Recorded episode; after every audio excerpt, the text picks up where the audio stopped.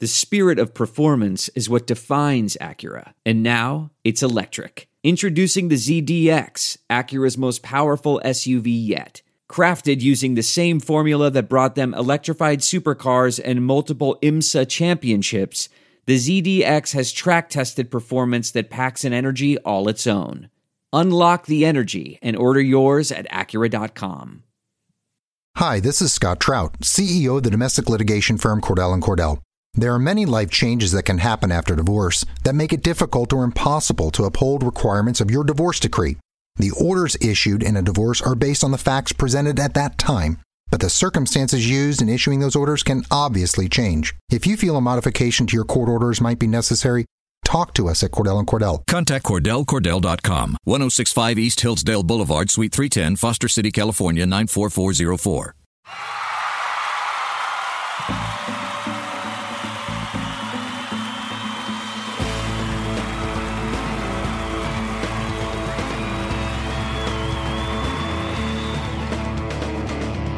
What's up, Pels fans? Welcome to another episode of the Bird Writes Podcast, a product of SB Nation, pro quality from a fan's perspective. I'm your host, Preston Ellis, and today we are talking Summer League and Rondo with Hoops Habits Charles LaRocca. But before we get to him, I want to remind you to check back tomorrow morning and Tuesday morning for exclusive interviews with Real GM's Keith Smith and Pelican Summer League head coach Jamelle McMillan. Super excited to talk to these guys.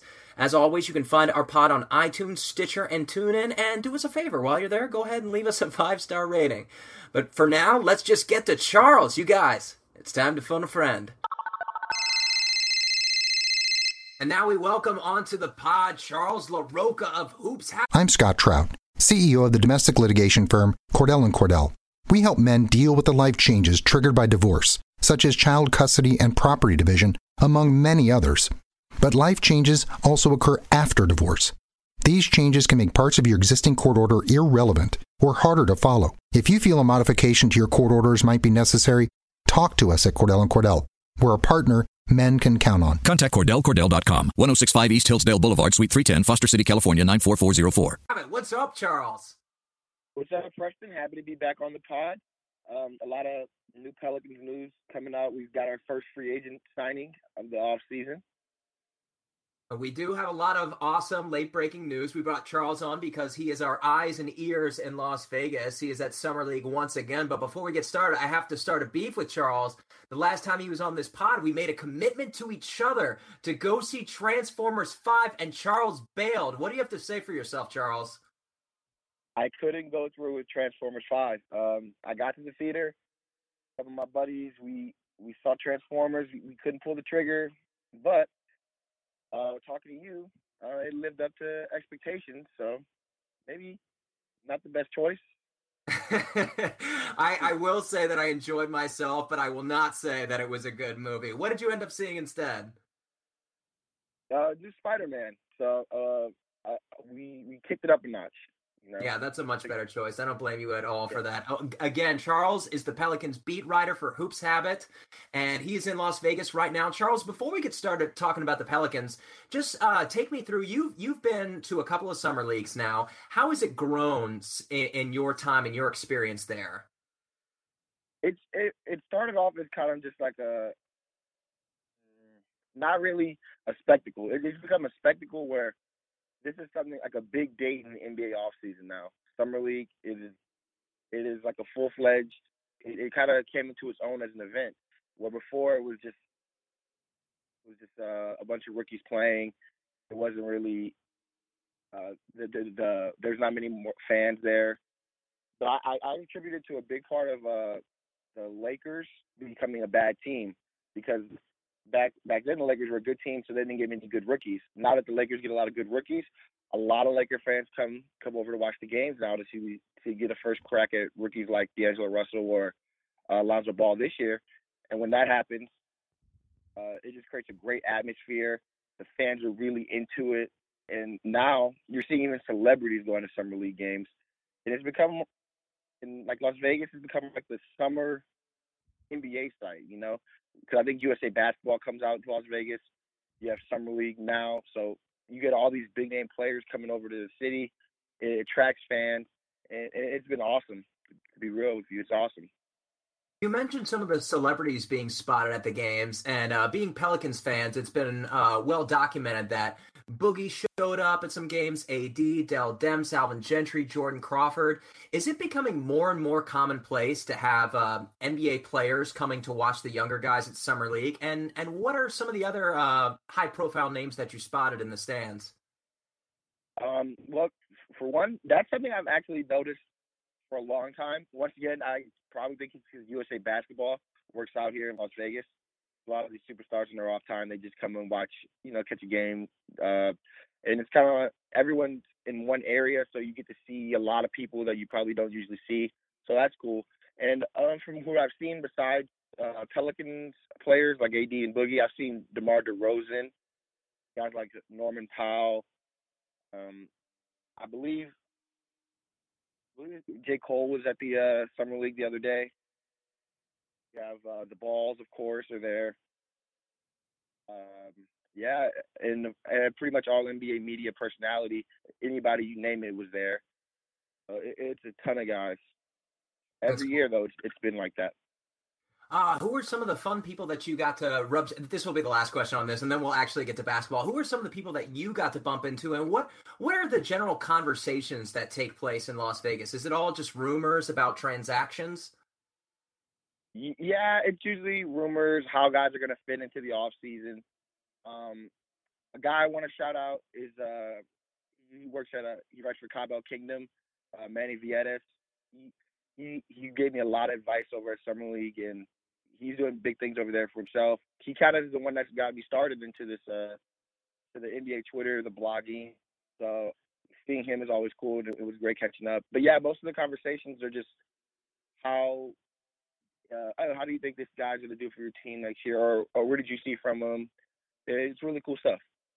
Cool, man. Let's get to basketball. We're going to start with some grades for some of our guys. And I want you to tell me some positive things that you saw and some not so positive things. And obviously, we're going to start with Cheick Diallo because, uh, like Jamelle McMillan said, the Summer League head coach, this is all about him. And Quinn Cook ended up showing out too. But uh, pretty much every Pelicans' eyes going into Summer League was towards the development of Cheick Diallo. Alvin Gentry and uh, Dell Demps kind of considered him our first round pick this year, being that they gave up so much last year to get him, and he sort of redshirted his first year. He averaged 19 and 10, 50%, uh, 6% from the field, 80% from free throw. Uh, obviously, he improved greatly offensively. Still had a, a lot to show on the defensive court, or a lot to improve, should we say. Give us a grade for his overall performance and tell us some positives and some negatives that you walked away uh, from his performances with. Um, I have to go with an A because he he he I think exceeded expectations. Like we expected him to play well, but he he came in and pretty much dominated and led the summer league team like we all wanted. Offensively, he displayed a soft touch. He was uh, named knocking down hook shots, running hooks, post hooks, he was hustling, running the floor very well. Uh, he, he was going up against top-notch rookies. He was going head-to-head with guys like John Collins, who it was a top pick this year, first-round pick this year. So he was doing this against, you know, uh, other NBA quality guys, and his offensive game looked very impressive. Defensively, he, he was communicating, which was I you could hear him communicating on the court. He missed rotations. I would say the biggest negative is his willingness to still uh, bite for pump fake. And when he steps up on like a pick and roll or a hedge, he doesn't really know. He can sometimes be lost, but he, he has the athleticism to make up for it. But I think the next step for him is just going to be being able to be more consistent with his defensive rotations and um, being more disciplined when it comes to biting on pump fakes. But overall, I think it, you leave the summer league thinking, wow, this guy can be a rotation player for me this year and that that was the goal going into this. Uh, not that he was going to be an, an all star this upcoming season or a starter. Uh, we just wanted some meaningful minutes, maybe up to twenty a game, because the Pelicans haven't added another big man into that rotation like Terrence Jones. We're still waiting to hear on Dante Cunningham. However, you did mention he improved in communication on defense. However, you mentioned missed rotations, uh, biting on pump fakes, getting lost in pick and rolls, just general on court awareness not being there yet defensively. If we learned anything from the playoffs this last year is that teams will find the weak spot in your defense and they will relentlessly attack it. Do you think Do you think being a meaningful rotation player next year, we're we're going to take a lot of damage on the defensive side of the floor with Cheick Diallo in the lineup? Do you think he's going to get played off the floor? Um, I think there'll, there'll definitely be some up and down games. I, I think consistently, you could expect him to be a contributor. He's a bench big. He's some nights he's to have it going, some nights he's not. I, I think it, it's really to be matchup based on when it comes to Cheick Diallo next year, which is which is fine. I don't think he's to be a guy that kills you when he comes into when he comes into the game. And and the best thing for him is just playing. The more he plays, I think the the more crisp he's to get on those those uh those issues he has on defense because he still is a guy that hasn't played basketball for a very long time when comparing him to a lot of pros. So uh, the biggest thing for him is just getting on the court and getting that rapport down with the other guy, the other guards on the perimeter, and continuing to improve. And I think that comes through, you said, playing 20 minutes a game, whether or not he's struggling or not. You kind of stick through it, and because you know he's going to give you flashes of brilliance, because that's what he does. He's done that every, every time he's been uh, given an opportunity. All right, let's move on down to Quinn Cook. He's another guy who really showed out, averaging 21 and 5, 55% shooting. Uh, more like a, a, a, Reggie Jackson type player, uh, a scorer, a slasher, mid range, three pointers. Didn't really finish uh, all that well at the rim, and he led the league in turnovers. Uh, not great man on man defender because he lacked a little bit of size, but uh, his shooting and his confidence leading the offense were definitely there. Give him a grade. Talk about some of your positives and some of your negatives. A big thing that I was looking for with Quinn Cook is because what role is he going to really play in the Pelicans? Is he really going to be the lead guard? I don't think so. I think when that bench unit, I think you'll see Jordan Crawford doing a lot more of the ball handling and uh, Quinn Cook spotting up in the wings. So seeing him shoot well was very like encouraging. This guy's a good shooter. Anybody who watched him in the summer league or watched him period knows hey, that guy can really shoot the ball. But bonus, he showed that he can uh, go one on one against the guy a little bit. He can create space on step backs. He has he can get into the lane and finish uh, occasionally. So he showed a lot more wrinkles to his game that I don't think a lot of people knew he had on offense. Uh, the biggest thing for him is uh, defense. Defense was was a little bit underwhelming. He kind of struggled coming through pick and rolls. Guys guys were kind of going at him in the pick and roll when he was on defense. Um, as you said, his turnovers were were very high, but I kind of don't really. I look at that as kind of noise because one is summer league, you're throwing together uh, a bunch of ragtag rosters, um, less talented players, so uh, turnovers are kind of expected, especially since he was doing primarily ball handling duties. But when you come to when you look at it, I think you're encouraged with Quinn Cook because what he's going to do in the league is just spot up and shoot and be a secondary ball handler occasionally. I think he showcased he can very much do that role. The big thing for him is going to be can he be a consistent defender next to Jordan Crawford in the second unit? Because neither of them are very good defenders. So that's something that you have to kind of um, watch going forward. Like, can these guys contain other players, and and when the boogie AD or the starting units on the floor? Yeah, that that's interesting too. We'll have to talk lineups a little bit later. Um, possibly pairing one or both of them with Jrue Holiday to make up for their deficiencies. What what overall grade would you give Quinn Cook for his performance? Oh, overall grade, I would give him an A because an A because he he I think him and Cheick definitely took the leadership role this and they led by example. They they kept the Pelicans in every game. The win loss record won't say they played like they, they won one game, but still the New Orleans is in every game with a roster that doesn't have many high heralded rookies on it or young talent. And Quinn Cook and Cheick Diallo kept them and gave them a gave them a fighting chance in every game this summer league. One of the problems uh, the Pelicans fans had with Jrue Holiday towards the end of the season was uh, a couple of turnovers in crucial situations. Uh, the one that immediately springs to mind is against the Denver Nuggets. We were tied 131 to 131. Jrue Holiday uh, basically just dribbled the ball off of his foot. Uh, I don't even know what happened. It's almost like he, he thought his hand was going to be there to palm the ball, and his hand just didn't make it in time. And then on the ensuing possession, down by three, we had a chance to tie it and uh, he just threw an errant pass out of bounds. Uh, the reason I bring all this up is because Quinn Cook had similar instances this past week at Summer League. D- does it bother you that he had these late game turnovers? No, because like I said, I look at it. What are these guys going to play when the games matter? I don't think Quinn Cook is going to be handling the ball that often, or especially in crunch time situations. So um, you can you can factor a lot of things. Like he's probably he's fatigued. He played a lot of games. He's played a lot of minutes, and eventually defenses adjust to you because he, he he's the best perimeter guy on the floor. I think you'd agree. So he's being guarded like the best perimeter guy on the floor. When it comes to the league, that's not going to happen. So that that's why those turnovers don't really those kind of turnovers don't really uh, stick out to me as anything that's going to affect him when the games matter.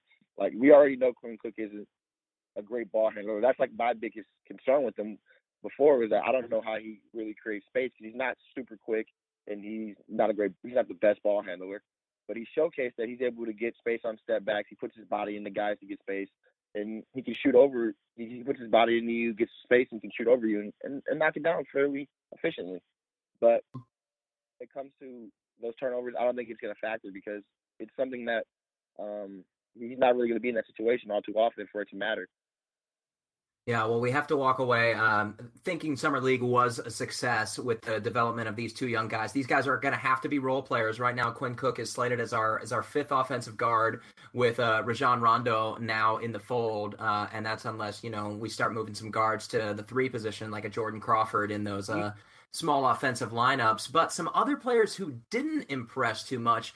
Axel Toupane, and uh, before we go into his overall game, um, I thought it was a bit curious that they that they chose not to play him in the final game of the summer league. Uh, Jamelle McMillan sat he, Quinn Cook, and Cheick Diallo and said he had seen everything he needed to see from those three players. However, Toupane uh, only shot 39% from the field. He was okay from three, six for 12, which is impressive, but um, only shot 12 the the entire six games averaged less than 10 points uh, overall like just lacked a, a aggressiveness and uh, just didn't bully some of the guys who unfortunately probably aren't going to make it in the NBA. Were were you discouraged at his pro at his progress in these six games? Um, yes, yes, I am. Because uh, he's a guy that New Orleans gave a look to, and he was supposed to be a shooter coming out of the D League. They gave him an unguaranteed contract for uh, this upcoming season, and he on he just didn't look like he had NBA ability yet. He you can see that he has some raw. He has like the size. He he's a good size. He can, but when it comes to actually putting it on the floor, he didn't really display a consistent skill set. He was he's a shooter that was, be fair, missing open threes. He shot poor percentage. He he looked he looked like he was uh not strong enough to handle these summer league players, which is not a good sign because when you go to the, the NBA, they're stronger, they're bigger. And overall, yeah, Axel Toupane, I'd be really surprised if um, he, he's on the ro- the main roster, and it was really a disappointing showing from him. I'm not sure like what anyone was really expecting, like if we were expecting him to be great, but he definitely doing didn't do himself any favors with uh, his performance because it was disappointing. Uh, make a prediction for me. The Pelicans don't have a lot of um, flexibility in free agency right now, and uh, Axel Toupane does have an unguaranteed contract, which is extremely valuable in this market because it can be offloaded for something else, a, a young player, maybe a trade exception, or uh, or that for what it's worth.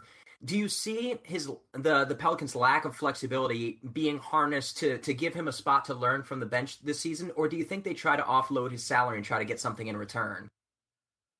Definitely the latter because when it, like Toupane, he really I don't I don't know what what you can see in him or what role he plays. He's not. I don't think he's a guy with like ocean potential. So if if you can get a better, there's I think there's plenty of better guys available right now in free agency. I can't I can name some off the top of my head in a little bit, but um, you can offload his salary very fairly easy. You get rid, you can even waive him, and there's really you're not going to lose much. I don't, I don't think holding him onto a, as a 15th man or 14th, 13th man really adds any value to your team because I'm not sure that he's a good player or has even potential of becoming a good player. All right, I'm gonna just buzz through the the final players uh, pretty quickly here. Be, uh, one because I'm not too aware about their skill set and their success rate, and uh, what chance they have of making it next season. Some names I do want to bring up. Peter Njoku didn't didn't get a whole lot of playing time. Uh, he was initially given five minutes, was a disaster in the first game, sat the entire second game. However, in the final game against the Denver Nuggets scrubs, he had 14 points in the first half, had uh, three three pointers, uh, really impressive. A team high 22 points, including five of 10 from three. We had Jalen Jones averaging 12 a game, had 21 in two of his last three games.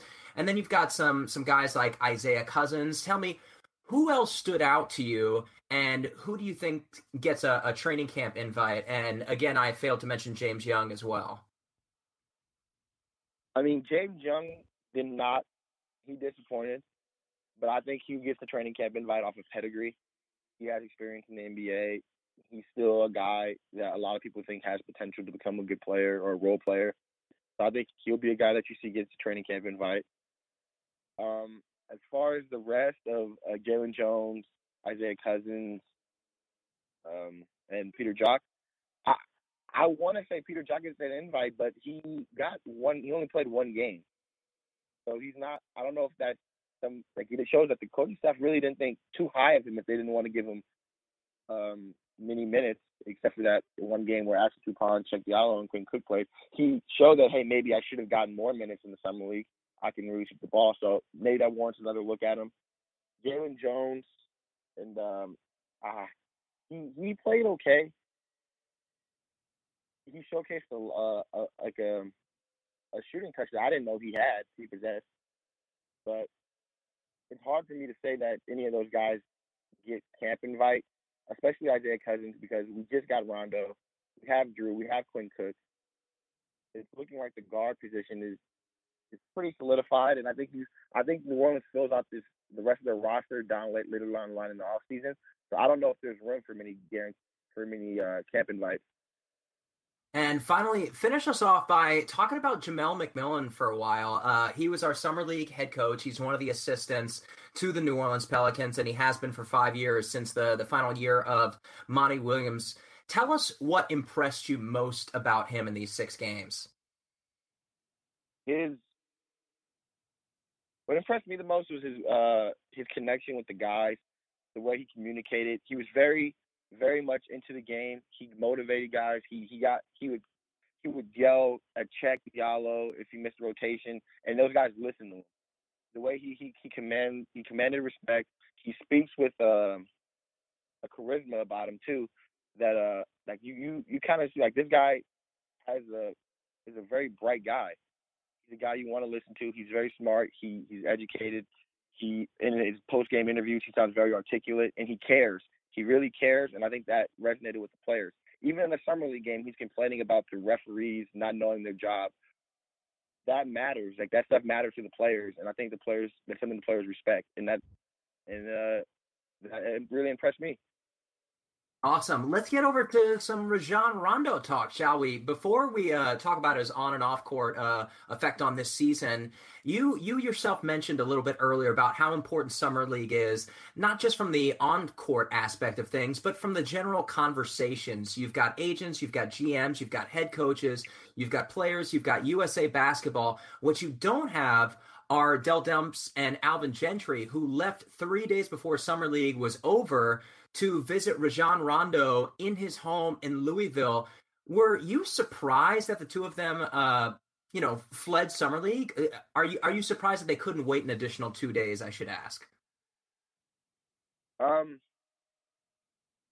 not surprised because because I don't know what happened behind the scenes, but it just kind of shows like they they really wanted Rondo they or or maybe plans fell through. They felt like they had to just get this done quick because for whatever, like the Reggie Jackson deal may have fallen apart. The other deals point point guards may have fallen apart. So they said, "Wait, we have to get a, we have to get this guy quick. We have to get our a guard on this team because I that looked like the priority since the off season was adding another guard next to Jrue Holiday. And once the options dried up, I think they realized they had to get Rondo done as quick as possible. Because I know Rondo has been talks in talks with the Lakers and uh, New Orleans couldn't. I guess I felt like they couldn't afford to miss out on uh, signing Rajon Rondo. Uh, some of our New Orleans beat writers, like D. Scott Alexander and David Fisch of Bird Writes, they're really calling this a desperate move. Uh, not just because, like you said, there's there's not a whole lot of other options, but also because this is clearly something done to appease Boogie. Boogie was said to have called him a a big brother, and also uh, proved a pivotal role in recruiting him, according to Scott Kushner. Does does this reek to you as a desperate move on appeasing their second superstar, or do you think it was just right fit, right time, right place? Definitely not right fit. No, no. I, think it was definitely a desperate move. Uh, I'm not a big Rajon Rondo fan. I'm not a big fan of his fit on the team. Um, when it comes down to it, uh, yeah, I think this is what we have left. We're just gonna try to make Boogie happy because we have we have really no other options to do so. We have to we have to get Rajon Rondo because it, it's gonna make my it's gonna make a, a superstar on your team happy, and it's it's probably the only option, only signing they could have gotten that would create a little bit of buzz because Rajon Rondo still has name value around the league. So I, I think yeah, it's just a case of this is this is our uh, we're back into a corner here, and we, just have to get Rondo. All right, let's let's end this on a positive note. Um, one of the things Rajon Rondo can do, although he hasn't done it in recent years, is play consistent shutdown, uh, All NBA defense and pairing him up with Jrue Holiday and Solomon Hill and Anthony Davis, who also made an All NBA defensive team, that's that's pretty scary. Do you see the Pelicans unlocking his defensive potential with uh, his former coach Darren Erman of Boston? Do you see them getting the best out of Rondo, or do you think he slips into some of his uh, bad older habits from places like Dallas, Chicago, and Sacramento? Well, you hit the nail on the head on that. That's what I was going to get into is Darren Erman. Darren Erman, if there's anybody that thinks that can unlock that uh, that that Rondo lockdown defender. It's him. We just haven't seen it enough in the, in uh, over the past couple years, like you said. And the issue is like he he's older now, so is it something that he can really go back to consistently and do on a consistent basis? I have my doubts. You saw glimpses of it in the playoffs this this year against the Boston Celtics. Rondo, he played phenomenal, and he was a big reason that the Bulls went up 2-0 against the Celtics, and he, he got hurt and they didn't win another game.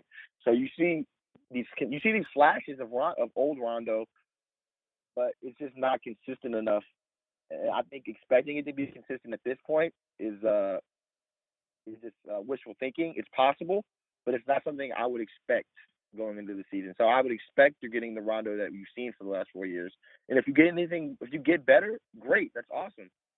And before I want to say on the positive thing, I don't think this Rondo signing is like going to be detrimental to the team. It's not going to. It's just not something that's going to really make them better. It doesn't make them worse. I think it's just a, a lateral move that doesn't really uh, move the fence one way or the other.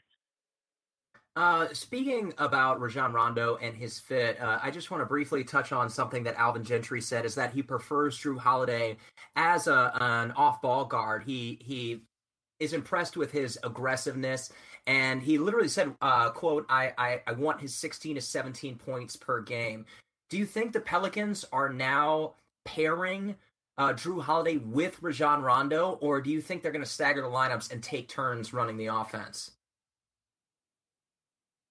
Uh, I definitely see taking turns running the offense, and that's what I would hope. I would hope you paid Jrue five years, 126 million to actually handle the ball and be the attacking guard that he is, and give him his chance with the ball. And I think I think I think you'll see that. Uh, Rondo with Chicago, he he split ball handling duties with Jimmy Butler last year, so it's something I think he can do too. And it's just uh the main the main thing I see is a lot of people on Twitter say, "Oh, the Pelicans paid Jrue Holiday five years, 126 million to sign a guy at the same position." Well, that's not necessarily true because that just shows you're misinformed. You're not informed on the team because, like you said, Alvin Gentry views Holiday as a combo guard. Last year, you saw Tim Frazier starting at the one and Jrue Holiday at the two, and that lineup was fairly effective with which is being Frazier, Holiday, Hill, uh, Boogie and AD. But now you you you take away Tim Frazier, who's also not a perimeter threat, a perimeter scoring threat, and replace him with Rondo, who's a better player. There's still hope for that lineup to be a good lineup. All right, Charles. Last. Oh, sorry. Go ahead. So I was like, it, it's just uh, that lineup, like the the Rondo. Rondo is, is a better player than Frazier. So, like objectively, he's just a better player. And I'm not a I'm not a huge Rondo fan, but so there, like, there's just hope there for uh, Pelicans fans to that's something they can cling to. All right, last question. The Pelicans were speculated as being a part of the, the Reggie Jackson trade last week, like we mentioned earlier, and a four team trade with uh, Melo and the Suns, the Knicks, and the Houston Rockets. Uh, right now, everybody can pretty collectively agree that the Pelicans are still a couple of players short of really competing for not obviously not for the number one overall seed, but at least for a four or five seed. Right now, everybody has us stuck around the seven, eight mark, maybe even the nine mark. We're still a player or two short. Is there anyone specifically left on the market that you see the Pelicans uh, targeting, like an Arron Afflalo, Tony Allen, Ian Clark, uh, uh, KJ McDaniels? What what do you have your eye on at this moment? Ian Clark is the guy I would like. He provide he, he's young, can get, can improve, and provides shoot provides good perimeter shooting and can defend the ball. Has championship experience with the Warriors and I think he he'd be a great addition to the bench and a guy who could spot start occasionally if there's injuries. Um, Afflalo on the minimum contract is, is a good option because he can he can't do anything really besides shoot. His defense is diminished. He's slower, but um, he's a guy that that'll be fine on the minimum contract. I think the best chance for the Pelicans, like the, would make this offseason like an A plus win, is, and I think that's what they're trying to do, is just dump some of the guaranteed salary on the roster right now. Even if you have to take one bad contract in return, like say, for example, when Allen Crabbe or Wesley Matthews or somebody with a huge contract, that's fine with me because one bad contract is easier to move than three. Right now, the Pelicans have about three bad contracts. Solomon Hill, who you're probably not moving for a while. Omer Asik, who is like arguably the worst contract in the NBA. Maybe him or Joakim Noah, you could argue it, but he's a really bad contract, and Alex Ajinca. Or and oh, and uh, Quincy Pondexter, I guess if you want to throw him in there because he hasn't played. But if you can get some of those contracts off the books, that's a win in my opinion. And if you can bring a guy in that can that can shoot the ball, but he's not going a massive overpaid deal, that's fine. Because I think eventually that that deal is easier to move than four or three bad contracts. So that's something I think that uh, New Orleans should explore doing. Awesome work, Charles. Again, he is at C LaRocca Jr. on Twitter. You can find all of his work on Hoops Habit. Charles, plug yourself. What do you got coming up for us? Um, I got an uh, analysis piece we're working on today about Rajon Rondo and his fit with the New Orleans Pelicans, and um, uh, with the five takeaways from the New Orleans Pelicans Summer League. So, awesome work, Charles. Sorry, I cut you off. What were you saying? Oh no, I'm just saying that um, uh, th- those articles will be coming in the next couple days, and uh, thank you for having me on the podcast. Always a pleasure. Anytime, man. Love chatting with you. You are welcome here whenever you want to come. Just reach out and we'll do this again. Awesome stuff as always. And you guys don't forget, once again, Hoops Habit, and that's at C LaRocca Jr. Charles, thank you, my man. Thank you, Preston. Uh, take care, man. Thank you to Charles. Again, don't go anywhere. Tomorrow we have Keith Smith of Real GM, and Tuesday we have Summer League head coach Jamelle McMillan. But for now, thank you for tuning in, and we'll see you guys soon. Let's go, Pels.